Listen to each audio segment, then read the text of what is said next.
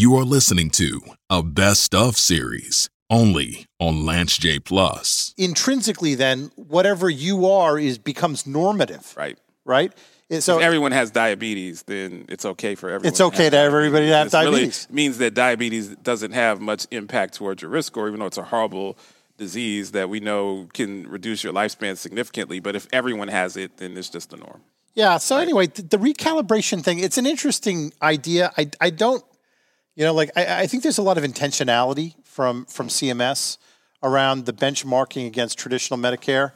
And, and I think it, it it's an it comes from a policy place, but it also comes from a fraud, waste, and abuse place. Sure. And and so like Sure. I, I you know, like I, I don't know I, I don't I, I haven't completely thought this through, but I I'm kind of like er- an, uh, an early skeptic on that one. Um, the, the the the second thing that they're throwing out is is wanting to tier, um, you know, the coding. And so, without getting overly geeky on this, um, the amount of codes that are submitted to the government adjust adjust the payment. That's just the simple way of saying it. Right. So the more data that's submitted to the to the government in general, it's it adjusts the da- the compensation uh, up. And so what they're saying is, well, let, we're, we're going to make some tiers, some bands. And if you submit a little bit of codes, you might have a little bit of an adjustment. But if you submit more codes, then you're going to have more of an adjustment. You submit a lot of codes, then you're going to have a lot of an adjustment. like you said, a literal a literal tiered structure. Yeah, Right. yeah, but but but but you know, if you pause and you say, okay, well, if we're comparing, you know, the AIDS Healthcare F- Foundation in in in Los Angeles, Mm-hmm. it's a great health plan that you know obviously caters to people that are HIV uh, positive. Uh, if you if you compare them, and they're going to have a ton of codes, right? These people are very sick, Right. So so so like I don't I don't know that I think that they should be the most adjusted down, right? Interesting. So it's kind of like it, it, it, you know, you know what it feels like to me, James. Is I was thinking about it. It feels like the argument that a kid that never submits his homework says at the end of the year when he wants none of the homework to count. Right? Like I haven't been submitting my homework, you have, Right. and then I'm, I'm making the argument to the teacher. Well, it's not fair. Right. It's not fair. James James has all these extra points that I can't have. Well, it's because you weren't doing doing stuff James Right. was doing all along. And we can go back and forth on, you know, whether each of the health plans should be doing what they're doing, but Yeah, the government set day, the yeah. government set that up on Right. purpose, right? So that so that the AIDS Healthcare Foundation could have a higher score, could have more codes submitted, and could therefore get more compensation because they're they're Right. they're handling really sick folks. So like I, I, that was the idea behind it, and I, again, it's just kind of like I get where they're coming from on this. It's sort of like a qualified maybe on this, but I you know, like I definitely I definitely think it's it's kind of like the I didn't turn in my homework. It's the argument of the I didn't turn in my homework Right. group. Um, and then the final the final major policy point they're making is targeting um, audits. Um, and and they're saying, hey, you know, there should be uh, not not random audits, uh, audits, pardon me, or or audits um, uh, across a whole host of things, but we should just target audits for those organizations that in you know are involved in either activities or data patterns that that are intrinsically more likely to be connected with abuses or inaccuracies. And again, interesting point. So they like they have three interesting points Well, that's But- like saying that the IRS should only audit people that that they know that cheat on their Um, taxes. you know, yeah, yeah. there are people that are making 75K that are cheating on their taxes, which is bad. Um, the IRS is more likely to target someone that's making 750K Sure. that, that cheats on their taxes. Sure. But I don't know if it's more egregious for someone making 750K to cheat than it is for, someone making 75K to cheat. I think that the whole point is to follow the rules. So I don't know if I agree with that. I like that we've gotten a little bit more heavy-handed in audit. Um, I wish that earlier in my career that we had had some some more audits. I think that it. I'm trying to say my words carefully. I think that we've we've I think that we've trained a generation of risk adjustment experts that have not been audited and don't know how to manage an audit. So now that CMS is really getting more heavy-handed, you have people that have been in this business seven or eight years. They've never really been through an audit. They're looking to do the right thing. They want to do the right thing. They crave doing the right thing. They're having those conversations with their provider groups. Yeah. But they've just never been through it because CMS was really only auditing egregious organizations back in the day. Yeah. So I just think it's there's there's a learning curve, and unfortunately, you and I say this all the time. You're getting audited on stuff that happened five years ago. Oh, yeah. And in most risk adjustment or more, Yeah. in most risk adjustment shops and, and most people that manage the actuary team, people that manage the risk score, it is very unlikely that that senior leader is still there five to seven years from now. They've usually matriculated somewhere else within the company, Right. or they've gone to another company or opened up their own business. So you're getting audited for stuff that somebody else did or didn't do.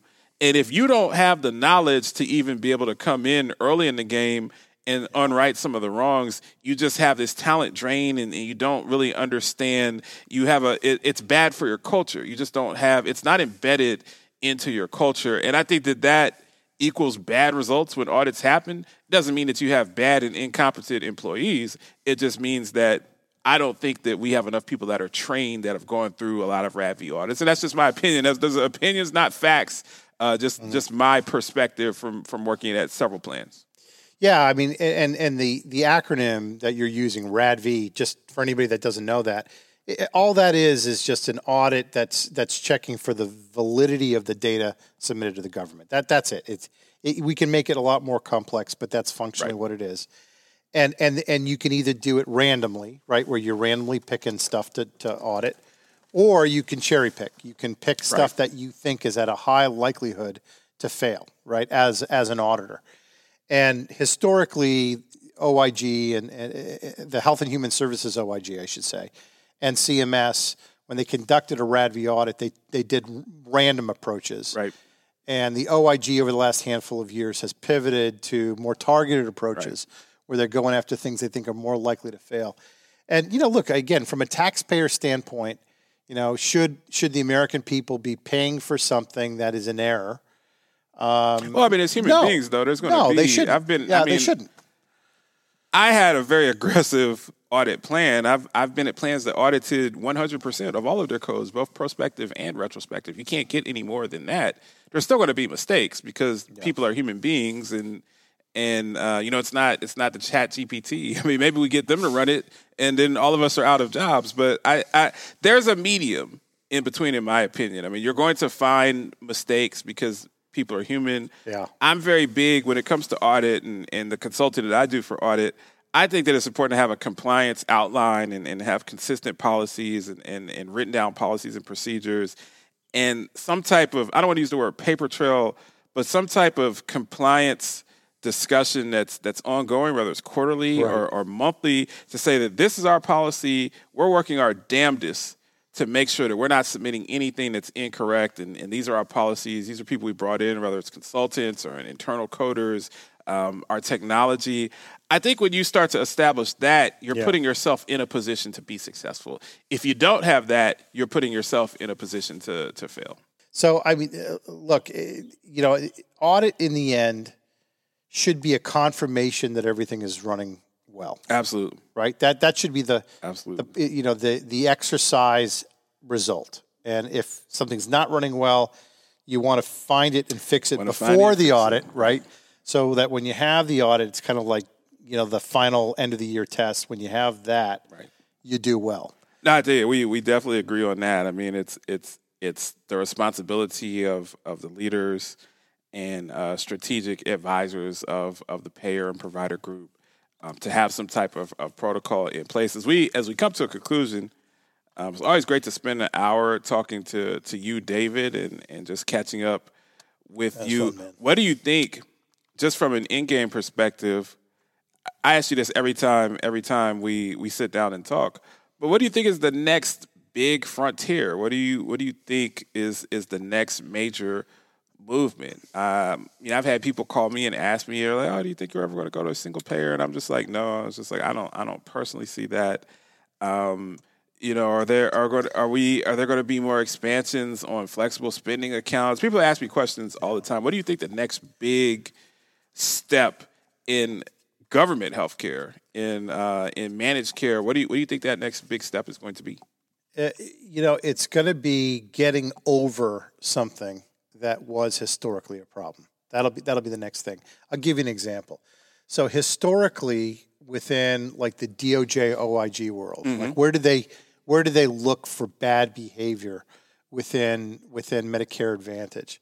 There was a lot of fraud, um, waste, and abuse within the um, the uh, durable durable medical equipment DME, DME, yeah. you know stuff. So you know, uh, hover rounds and and and and walkers and all, Rascal all these scooters. yeah all these all these kinds of things, right?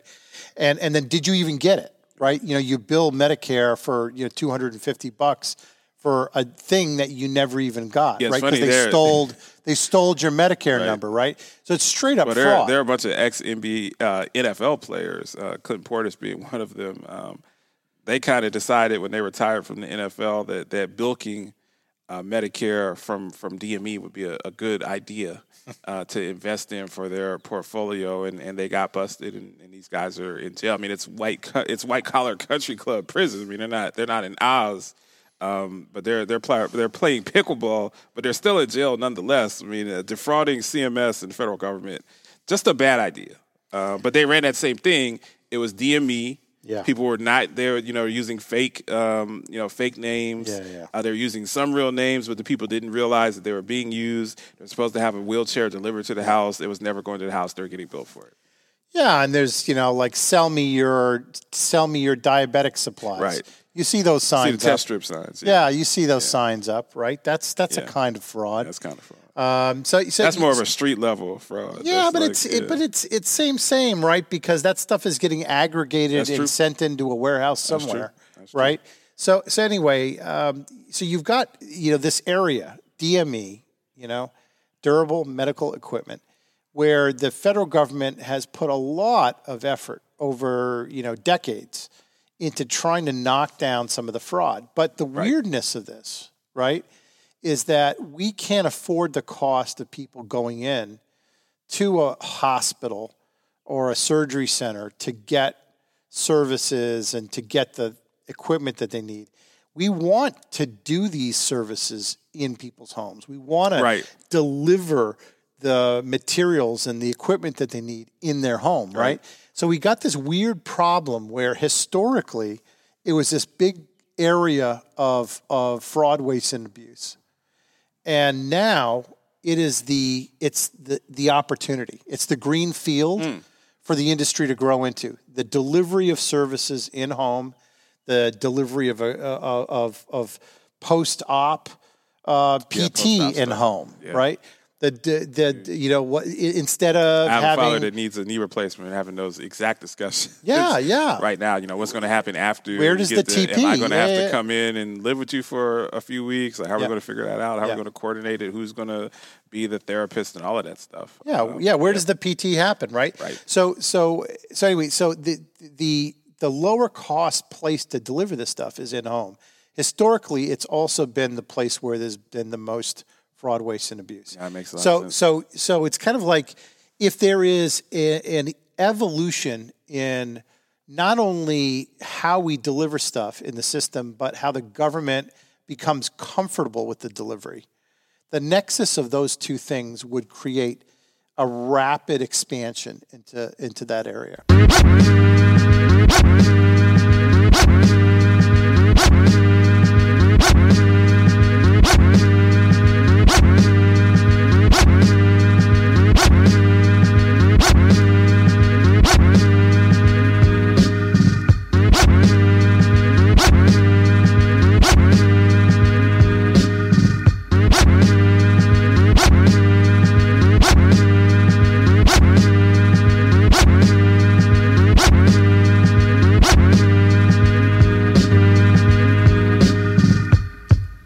Listening to the Lance J Radio Network.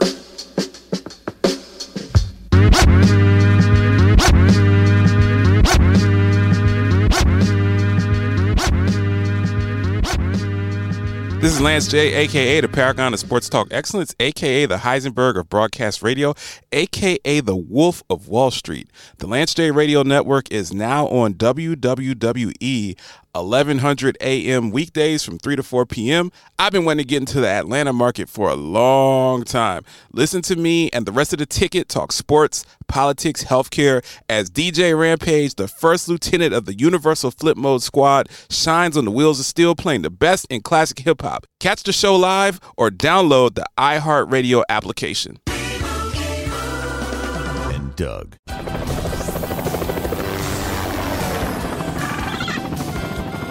Got a couple of bogeys on your six, LiMu. They need customized car insurance from Liberty Mutual, so they only pay for what they need. What do you say we see what this bird can do? We are not getting you a helicopter.